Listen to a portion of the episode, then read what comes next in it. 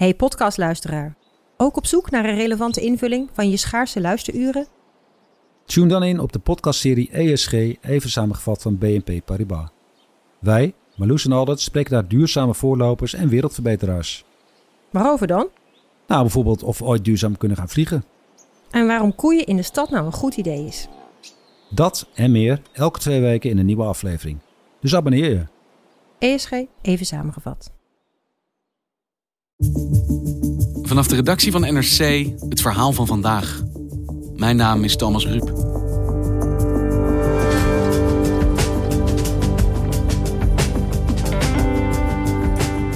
De ontwikkeling van een vaccin tegen COVID-19 gaat in sneltreinvaart. Maar wat als het er eenmaal is? Wie krijgt het als eerste en waar? Hoe? Wie gaat er eigenlijk over? Want als elk land straks kiest voor zichzelf, ziet diplomatiek redacteur Michel Kerris, is het einde van de pandemie nog lang niet in zicht.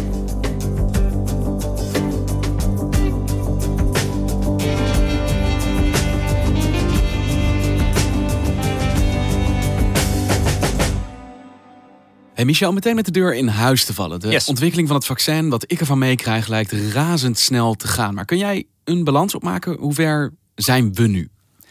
Nou, als je in de wereld kijkt, er zijn een goede 140 onderzoeksprojecten bezig. Twee hebben al een werkbaar vaccin opgeleverd. Dat is namelijk een Russisch vaccin, wat alleen in Rusland verspreid wordt. En een Chinees vaccin, dat alleen voor het Chinese leger eh, ter beschikking is.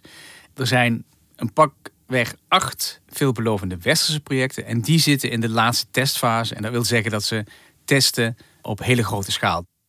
En als die vaccins klaar zijn, af zijn, lijken te werken, Ja. wat gebeurt er dan? Je moet je voorstellen, we hebben, er zijn 7,8 miljard mensen op de wereld. Zo'n vaccin gaat vaak in meerdere doses. Hè, dat je hebt meerdere flesjes nodig, je krijgt meerdere prikken in één behandeling. Eh, dus je moet je voorstellen wat voor een enorme operatie dat moet zijn om dat vaccin over de hele wereld verspreid te krijgen. En dat is een logistiek eh, vraagstuk. Want eh, je moet je het voorstellen, als je de hele wereldbevolking zou willen vaccineren, dan heb je daarvoor 8000 vliegtuigen vol met vaccins nodig, die over de hele wereld verspreid moeten worden. Dit heb jij nagerekend? Nee, dat heb ik niet nagerekend. Dat hebben anderen voor mij gedaan. Maar dat is ongeveer om je een idee te geven van de omvang van de logistieke operatie waar je het straks over hebt. En hoe ingewikkeld gaat het worden om al die vraagstukken die jij noemt te beantwoorden straks? Nou ja, kijk, voordat we die vaccins in die vliegtuigen hebben, is natuurlijk de vraag hoe gaan we ze verdelen? En nu ga je mij als redacteur internationale betrekkingen misschien meewarig aankijken, maar het is een wereldwijd probleem. Vraagt dat niet ook om een wereldwijde aanpak? Ja, ik vroeg het eh, eerder deze zomer aan eh Fekke Sijbersma, de coronagezant van de Nederlandse regering, die dus druk was bijvoorbeeld om voor Nederland mondkapjes te krijgen. En hij zei, als je mij in januari gezegd had, straks heeft de wereld één probleem, alle landen hebben hetzelfde probleem, wat gaat er gebeuren? Dan had ik meteen gezegd, elk psychologieboekje zegt je, we hebben een gezamenlijke vijand, we gaan gezamenlijk optreden. En dat is niet gebeurd. Want al sinds het begin van de pandemie is het zo dat elk land probeert voor zichzelf te zorgen, voor zijn eigen bevolking te zorgen. Dus elk land probeert zoveel mogelijk mondkapjes te krijgen voor zijn eigen bevolking.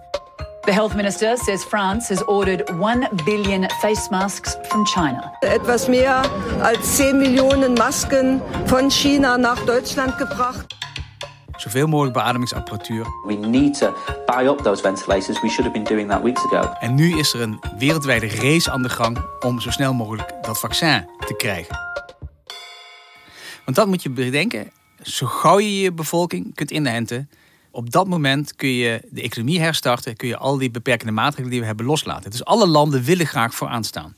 En het startschot van die race van die vaccins heeft dus al geklonken. Want hoe begon dat? Ja, nou, hier waren de Amerikanen dus heel snel. It's called Operation Warp Speed. That means big and it means fast. Wat zij gedaan hebben, is de Amerikaanse overheid heeft meteen heel veel geld op tafel gelegd. En heeft gezegd, wij kopen gewoon in van alle vaccins, enigszins veelbelovende vaccins die er zijn. Its objective is to finish developing and then to manufacture and distribute a proven coronavirus vaccine. We think we're going to have some very good results coming out very quickly. Op voorwaarde dat wij natuurlijk ook straks de eerste dosis krijgen. Nobody's seen anything like we're doing now within our country since the Second World War. Incredible. Nou, dus de VS waren snel weg. Europa was langzamer. Europa begon natuurlijk zoals het in Europa gaat, te overleggen. Eh, dat ging te traag. En toen hebben een aantal Europese landen, waaronder Nederland en Duitsland en Italië, die zijn bij elkaar gaan zitten en hebben gezegd van luister even, wij moeten nu ook iets doen. Dus die hebben met een klein groepje landen vaccins ingekocht. En toen zei Brussel, ho ho, wacht even, dat moeten we eigenlijk toch met z'n allen 27 van de Europese Unie doen. En sindsdien probeert Europa dus ook collectief voor de hele Unie in te kopen. At its core, joint action at EU level will allow all member states to increase the likelihood of finding an effective vaccine and to secure the necessary volumes for our citizens at a good price. Maar die run is dus eigenlijk al ontstaan voordat de vaccins er zijn. De schaarste is er al voordat het product af is. Ja, dat is dus het hele vreemde hier aan. Iedereen moet dus miljoenen uitgeven aan producten die er nog niet zijn. En waarvan ook de werking nog niet bewezen is. Meestal is het zo dat ongeveer 10% van vaccins die ontwikkeld worden in de praktijk dan ook daadwerkelijk aan het eind echt goed zijn. Maar omdat er het belang zo groot is in dit geval, om zo snel mogelijk iets op de markt te krijgen, zijn overheden bereid om op voorhand al heel veel geld te betalen. Nou, dat is natuurlijk een kostbare aangelegenheid.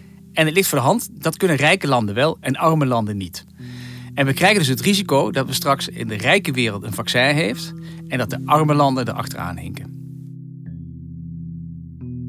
Dus dat gaat betekenen dat in de toekomst rijkere landen eerder beschermd zullen zijn tegen dit virus en ook eerder af zullen zijn van het virus dan de armere landen. Dat gaat de verdeling mogelijk worden. Nou, de verdeling gaat waarschijnlijk worden rijke landen eerst, arme landen daarna als het gaat over het vaccineren. Maar het addertje onder het gras hier is natuurlijk dat je de hele wereld moet vaccineren om van dat virus af te komen. Kijk, je hebt er niks aan als het Westen dadelijk heel mooi gevaccineerd is en dat virus steeds maar weer via handel, via toerisme weer bij je terugkomt. Dus uiteindelijk moet iedereen een vaccin krijgen. Een pandemie blijft een pandemie tot het moment dat eigenlijk iedereen, elk land, daartegen beschermd is. Precies, ja. En wat zou een effectievere verdeling zijn? Want het klinkt nu alsof dat dit niet is. Op het moment dat rijke landen eerst gaan, maar daardoor eigenlijk het wereldwijde probleem pas later verholpen gaat worden. Uh, ja, nou ja, er zijn inmiddels modellen uh, beschikbaar waarin uitgerekend is van als je nou de eerste dosis vaccins gaat verdelen zoals het nu gaat, dan zul je het sterftecijfer terugbrengen met 30% ongeveer. dus dan gaat alles wat je produceert gaat naar rijke landen eerst. Mm Als je nou die eerste lading verspreidt over de hele wereld, een beetje elk land geef je iets afhankelijk van de bevolkingsomvang, je verspreidt het dus echt eerlijk, dan daalt het sterftecijfer met 60%. Dus dan ben je twee keer zo effectief met dezelfde hoeveelheid vaccin. Dus wereldwijd zouden er op die manier veel minder mensen sterven. Ja, een hele rationele en eerlijkere en effectievere uh, methode zou zijn om het eerst ook nog aan kwetsbare groepen te geven. Dus deze ziekte is veel gevaarlijker voor oudere mensen dan voor jongere mensen. Dus geef je oudere mensen eerst een vaccin. Je hebt een kwetsbare gezondheidszorg. Mensen die in de zorg werken zijn extreem kwetsbaar hiervoor. Dus geef je de gezondheidszorg. En zo kun je dus ook een veel logischere, vanuit gezondheidszorg, optiek verdeling creëren. En hoe zou dat vorm kunnen krijgen? Wie zou zo'n strategie kunnen uitstippelen? Wie zou dat nou ja, voor de wereld kunnen bepalen? Ja, nou, dat is nou het grote probleem. Die instelling hebben we niet in de wereld. We hebben de Wereldgezondheidsorganisatie, de WHO. Maar dit is een adviesorgaan. Dit is dus geen inkooporganisatie, dit is geen verdelingsmechanisme. Ze kunnen zeggen van, uh, zo zou je het moeten doen. Dit zijn onze medische adviezen. Zo zouden we internationaal kunnen samenwerken. Dit is de meest optimale manier om COVID te bestrijden, om zo'n vaccin in te zetten. Maar ze kunnen het niet afdwingen. De politieke macht hebben ze eenvoudigweg niet. Maar de WHO is niet helemaal uh, alleen. Er is nog iemand die hier iets aan probeert te doen. En dat is Bill Gates. Microsoft, Bill Gates. Microsoft, uh, Bill Gates. Dankzij Microsoft een van de rijkste mensen ter wereld geworden. En heeft jaren geleden al bedacht van ik wil met dat geld iets doen. Heeft een stichting opgezet en spant zich in voor verbetering van de gezondheidszorg in landen met lage inkomens. En hij probeert eigenlijk al sinds de ebola-uitbraak in 2015 in Afrika de wereld ervan te overtuigen van we moeten ons voorbereiden op een pandemie. Nou, daar heeft hij van alles voor geprobeerd. Er zijn ook verschillende kleine aanzetten voor internationale samenwerking gekomen. Maar het was niet genoeg. En, en eigenlijk is het probleem een beetje in de vergetelheid geraakt. We hebben gewoon toen als wereldgemeenschap niet doorgezet. En hij zegt nu, kom op, dit is nu het moment om proberen het toch samen op een of andere manier aan te pakken. To end this pandemic, of course, we're going to need global cooperation. And that global cooperation includes working together to create a vaccine, trial a vaccine, manufacture a vaccine, and then figure out uh, how uh, that gets distributed. Wat hij doet is uh, elk jaar voorafgaand aan de Algemene Vergadering van de Verenigde Naties, die is altijd in september, presenteert hij een rapport over nou, waar, waar de, hoe de wereld ervoor staat. En in het kader daarvan geeft hij altijd een paar interviews. Dus we hadden met een klein groepje Europese journalisten vorige week de gelegenheid om hem even te spreken. Dat zal Microsoft Teams zijn geweest. Ja, dat was Microsoft Teams. Uiteraard, dat kon u niet anders. Nee, kun, je kunt niet zoomen met Bill Gates, dat gaat niet. En wat vertelde hij? Wat, wat zijn de conclusies die hij trekt in dat rapport dat hij nu presenteert? Sadly, though, this year's report is not about progress. It's about the setbacks uh, that have been created by the pandemic. De afgelopen jaren was het rapport altijd een soort van optimistisch rapport, een soort van vooruitgang. Dit jaar is een ander jaar. Dit jaar, zegt hij, is een treurig jaar, want het is een jaar van terugval. Want je ziet op al die indicatoren die wij hadden, zie je de lijntjes nu eh, naar beneden gaan. Dus bijvoorbeeld vaccinatie, dus dan niet voor COVID, maar voor, voor mazelen en voor, eh, voor polio bijvoorbeeld. Die vaccinatiegraad is teruggevallen naar een niveau van 25 jaar geleden. You know, slowly but surely that number's been increasing. Uh, now we're seeing that, that dramatic reduction. Eigenlijk is in 25 weken COVID 25 jaar vooruitgang op dat terrein in één klap niet gedaan. En hij zegt, ja, er is maar één manier om de opgaande lijn met te pak te krijgen. We moeten eerst van die pandemie af. En dat kan alleen met internationale samenwerking. En wat stelt hij dan precies voor? Wat verstaat hij dan onder die internationale samenwerking? Ja, er is één plan waar hij nou bij betrokken is. Dat is een plan van de WHO in Genève. Wordt ondersteund door de Europese Unie. En omdat Gates veel invloed heeft in de WHO, is hij daar nou bij betrokken. En dat is om een inkoopcombinatie van rijke en arme landen te organiseren voor het vaccin. En dat heet COVAX. The COVAX pillar aims to ensure that every country gets fair and equitable access to eventual COVID-19 vaccines. Want hoe zou dat werken? Nou ja, dan heb je dus het geld van de rijke landen en de bevolkingsomvang van arme landen. En als je die bij elkaar brengt, dan is natuurlijk voor een fabrikant uitermate aantrekkelijke gesprekspartner. Want hij heeft geld bij zich en hij wil een enorm volume afnemen van je. Dus dat is ideaal. Maar ja, hoe krijg je dat bij elkaar? Nou, dat probeert men nu te doen in Genève bij de Wereldhandelsorganisatie. En daar proberen ze dus rijke en arme landen bij elkaar te brengen om samen zo te zorgen dat als dat vaccin er eenmaal is, dat het ook gedistribueerd gaat worden. Dus er ligt daadwerkelijk een concreet plan, deze, ja, noem het maar even een inkooporganisatie. En lijkt het ook te gaan werken? Het ziet er vrij beroerd uit, want eh, de Amerikanen hebben gezegd wij doen niet mee. En China heeft gezegd, wij willen wel bijvoorbeeld iets doen voor Afrika, waar wij veel uh, goede connecties hebben. Maar we gaan toch in eerste instantie eerst zorgen voor de Chinezen zelf. Ja, ze vallen al twee wereldmachten af. En de EU, wij, om maar even te zeggen, hoe staan wij in dit plan? Nou, de EU hinkt een beetje op twee benen. De EU heeft van meet af aan geprobeerd om dit internationaal te organiseren. Doet zelf ook mee aan het COVAX, maar heeft daarnaast ook nog steeds de eigen inkoop, Europese inkoopcombinatie. Dus wat de Europese Unie doet, is dat in die contracten zit alvast een deel wat gereserveerd is voor arme landen. Het probleem is alleen, we weten niet welk deel dat is. Dus hoe dat nou precies zal uitpakken als je dit allemaal bij elkaar optelt, dat moeten we afwachten. Dus de EU zou maar zeggen, kun je half tellen. Maar er is wel iets van een ja, globaal initiatief vanuit de EU. Maar het lijkt mij dat als de VS niet meedoet, China niet meedoet, een, elke vorm van een globaal plan eigenlijk gedoemd is te mislukken. We weten nog niet precies hoe het zal uitpakken. De rijke landen hebben tot eind deze week om in te schrijven op dit COVAX-project in Genève. Dan moeten ze gewoon melden en zeggen van... hé, hey, ik heb interesse om mee te doen. En dan hebben ze nog een maand om geld op tafel te leggen. Want dat is natuurlijk uiteindelijk waar het om gaat. Dus we weten eigenlijk pas precies hoe het staat ergens in oktober.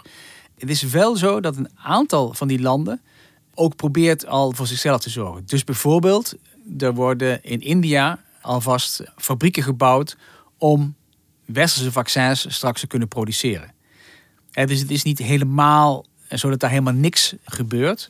Maar er is een duidelijke race en de beste kaart hebben de rijke landen. En Bill Gates kan dan op zijn teamsvergadering met jou zeggen dat hij een plan heeft, dat er heuse oplossingen zijn. Maar hij moet dan toch ook inzien dat dit nou ja, nauwelijks kans van slagen heeft als hij de grootmachten niet aan zijn kant krijgt. Nou ja, hij, kijk, hij is gewoon. Uh, dat is ook een vrij idealistische uh, instelling die hij heeft. Dus hij gaat gewoon door. I'm still very hopeful that you know this U.S. administration or uh, another one will step forward with pretty strong contribution. En hij hoopt dat die anderen uh, mee kan krijgen. And obviously, I'm spending a lot of time trying to make sure that takes place. Hey, en Michel, we hebben het over Bill Gates. En we kunnen denk ik in de context van corona er niet helemaal omheen dat zijn naam al maanden op allerlei manieren circuleert. Van het feit dat hij mogelijk zakelijke belangen heeft bij dit soort initiatieven, totdat hij misschien wel eens de verspreider van corona zou kunnen zijn. Uh, van complottheorieën tot vraagtekens. Ja, Gates is natuurlijk een omstreden man. Hij is heel rijk, dus het is een makkelijk doelwit om van alles van te vinden. Bijvoorbeeld dat allerhande mensen die tegen vaccinatie zijn, het heel erg op hem gemunt hebben. Hij is als het ware de favoriete boeman van complotdenkers en antivaxers geworden. The theories included allegations that Gates already knew about the virus. The suggestion that Bill Gates is effectively trying to make lots of money out of vaccines. There's a viral rumor that's going around the internet tonight claiming that he actually created the virus to trick people into getting microchipped. Hoe staat hij daar tegenover? Heb je hem daar naar gevraagd? Ja, als je hem daarnaar vraagt hoe dat is om als uh, donkere macht uh, door het leven te gaan. For some reason, you have become like a dark force in these theories. The people saying that you want to control them by vaccinating them. Um, how do you deal with that? Toen was hij eerst aan even stil en zei hij... Yeah, I don't know how people found out. Weet je, ik vraag me af, hoe zijn ze daar eigenlijk achter gekomen? Dat was uiteraard een grapje. En hij zei meteen daarna ook wel ja... Kijk, het is zo bizar. It's, it's so bizarre that almost have to treat it with humor, but then it's a very, very serious topic. Het is eigenlijk, mag je er niet mee lachen, want het is een groot probleem, want het belemmert mij in mijn werk. You know, if you say that I'm doing something very evil, you know, it, it could impede our work, it could impede people's willingness to wear masks or to take the vaccine. Ze gaan er eigenlijk van uit ongeveer dat straks 60% van de bevolking gevaccineerd moet worden, zodat die die beroemde groepsimmuniteit krijgen. Nou zegt hij, als je nu naar de Verenigde Staten kijkt, dan zegt 40% van de bevolking: ik wil geen vaccin. Those levels would prevent us from getting the broad uh, immunity levels that we really need. Het verspreiden van die complottheorieën helpt dat natuurlijk niet. Dus hij zoekt eigenlijk, hij heeft er geen antwoord op, hij zoekt eigenlijk naar een manier om die complottheorieën eh, te ontzenuwen. En wat hij dan doet is, dan komt hij met een hele lijst eh, rationele argumenten. De vraag is natuurlijk of je complotdenkers met rationele argumenten eh, van hun complot kunt afbrengen.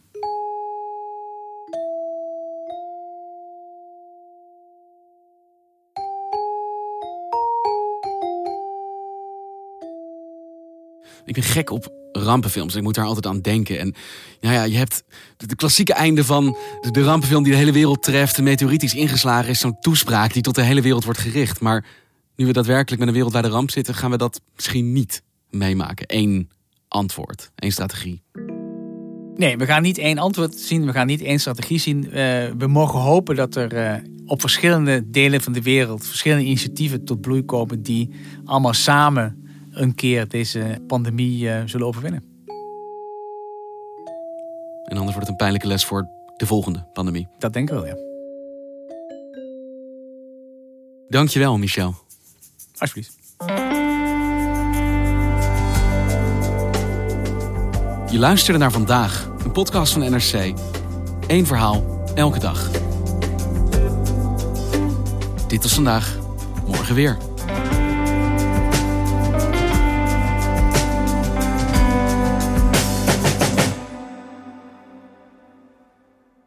Technologie lijkt tegenwoordig het antwoord op iedere uitdaging. Bij PwC zien we dit anders. Als we de potentie van technologie willen benutten, kunnen we niet zonder een menselijk perspectief. Human-led, tech-powered noemen we dat. Ga naar pwc.nl.